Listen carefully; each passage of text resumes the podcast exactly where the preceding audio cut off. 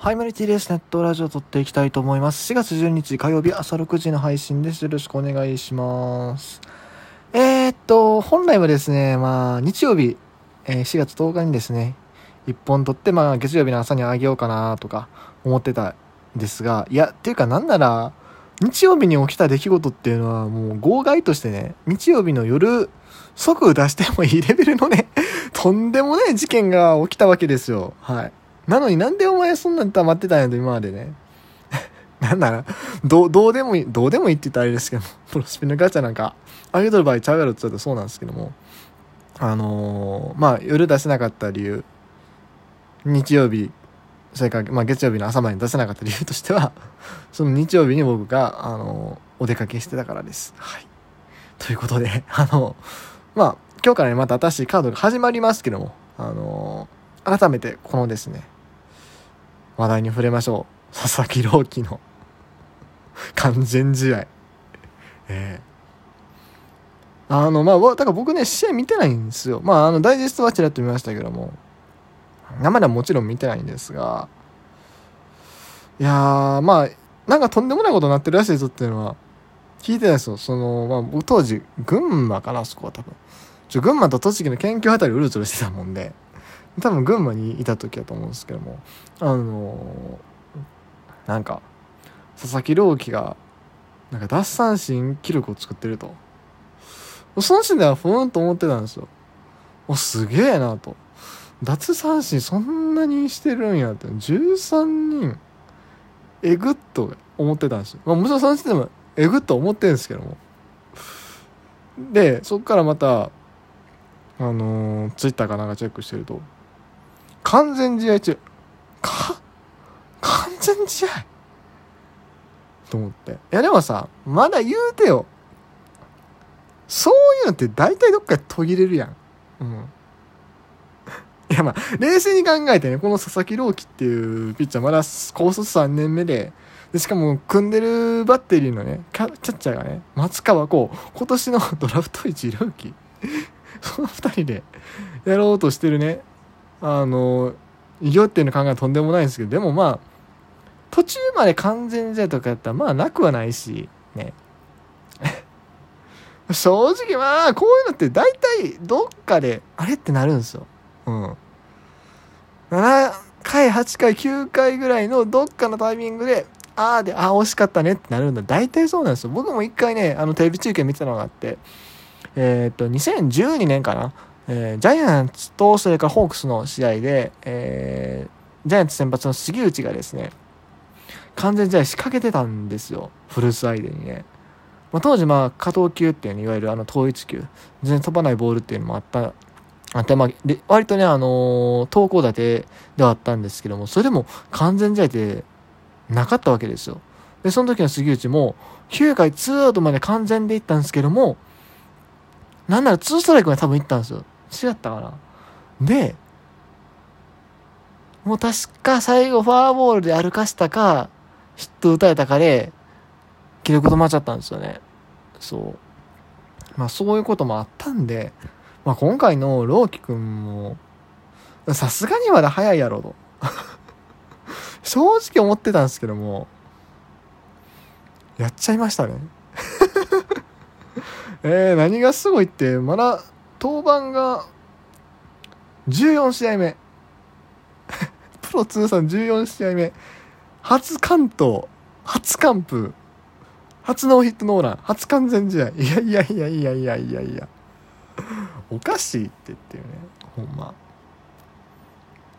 この試合をね見に来た人はほんまにねあのーオリックスファン以外の方は幸せだと思います。オリックスファンがしたらちょっとたまったもんじゃないと思うんですけども。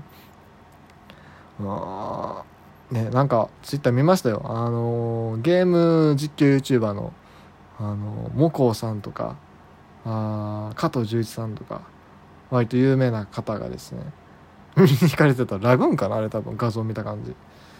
すごい試合見に行きはりましたねっていう感じなんですけどね。いやだって30年以上なかったもうねこうパッてやるのはほんま大したもんですね。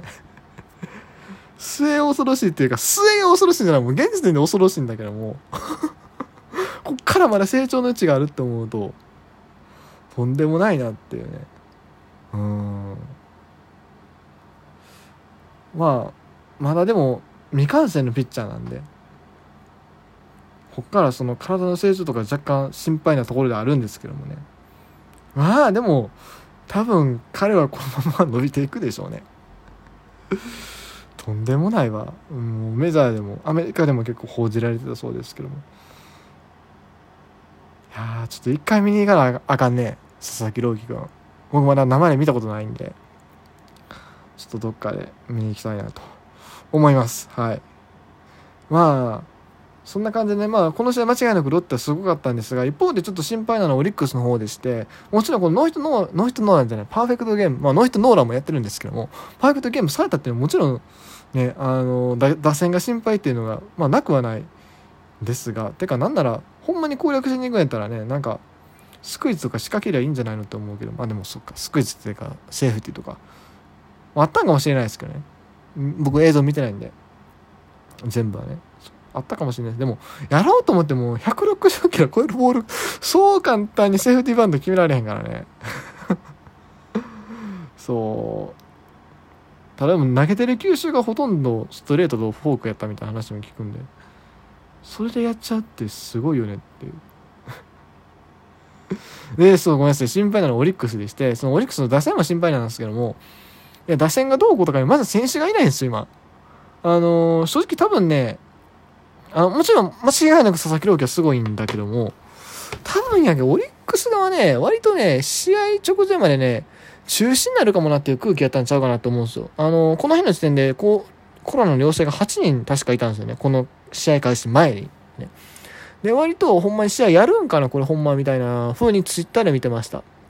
あ、現場の選手らがどう考えてたのかっていうか、現場の中でどう動いてたのかわかんないですけども、もしかしたらちょっとあんまりこうゲームに入れるような体制ではなかったりしたのかなとは思ったりします。で、まあ主戦っていうかね、調子の良かった選手とかも結構、この日は書いてましたし、うん、まああのー、まあ、間違いなく佐々木朗希はすごいんだけども、まあ、オリックスサイドとしては、まあ、こう変に引きずる必要はないのかなっていうか、うん、まあ、それぞれもまずコロナが本当に心配ですよね。あの、まあ、オリックスに限らず、他球団も見られてることなんで、で、これは何が辛いってね、無症状でも試合できないんで、それがね、選手らってほんまに辛いんやろうなって思います。で、とりあえず次の楽天戦中止っていうことなんですけども、あのー、特にキャッチャー陣がコロナに割とかかっちゃってて、マスクしてるのにね、マスクしててもかかるんですね。あのー、まあ冗談置いといて。えー、っと、まあそんな感じで、ちょっと試合これ、まあ仮にね、あのー、陽性じゃなくなったとしても、結構キャッチャーがその一軍主戦の3人ですか？頓宮、若月、伏見かな多分。その辺りがいなくなるとほんまにね、大変やと思うんでね。ちょっとこれはかなりきついよなって思います。まあ、でも、もちろんプロ野球に行っても進めていかないといけないから、できるだけ早い段階で、まあ、やることにはなると思うんですけどね。うん。まあ、他球団への広がりも含めて、ちょっと心配ではあります。はい。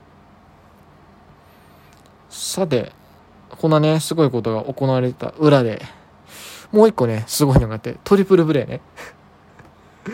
普通に考えるトリプルプレイもね、ほんま年1回2回あるかないかぐらいなんですけども、そう、年1回ないか、2年、3年に1回あるかないかぐらいの大記録なんですけどもね。完全試合とかぶっちゃったのも霞んじゃうよねっていう。西武がやったんですよね。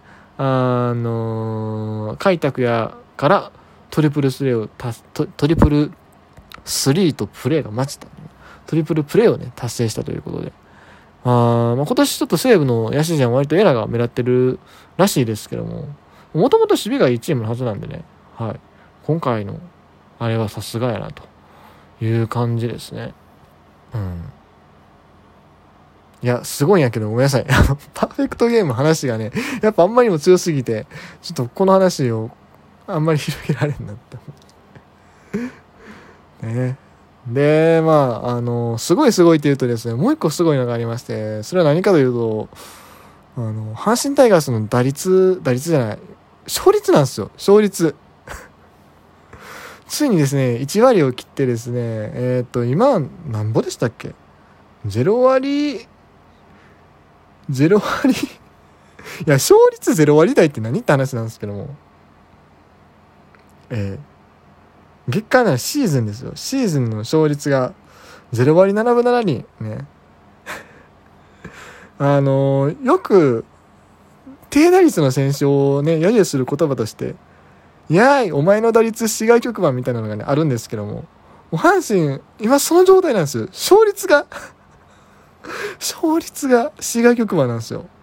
西宮が確か07何部とか、西宮の市外局番がね、このこの前ツイートしてね、間違えてたんですけども、神戸が078なんですよ。で、西宮は確か0789か何回だと思うんですけども、本拠地のね、西宮。それよりも低い勝率になってしまってると。これはやばいよ、ほんまに。もうなんか、ファンもね、正直ね、勝つもんとして思って見てないもんね。うん。で、これ何が辛いって、次がね、阪神苦手の名古屋ドーム、バンテリンドームでございまして、しかもですね、DNA のコロナのあれでですね、あの、直前のね、えっ、と、中日は直前のカード DNA3 連戦がですね、これなくなってるんですよ。これローで再編が行われまして、えー、柳と大野雄大を同じカードで起用して、こう阪神にぶつけることが可能になったと。僕ね、心配なんですよね。あの、負けるとかいうレベルじゃなくて、ノーヒットノーランって一回出たらね、割とね、一週間ぐらいにパッて出るんですよ。ね。あるんちゃうか？やめてよ、それは、ほんま。オーナー前やってるんで、次、柳にやれるんちゃうかなっていうね、僕はね、ちょっとね、ビクビクしてます。ということでね、まあ、あのー、まあ、負けがね、込んでるチームもありますけども、まあ、楽しくプロ野球行われたらいいなと思います。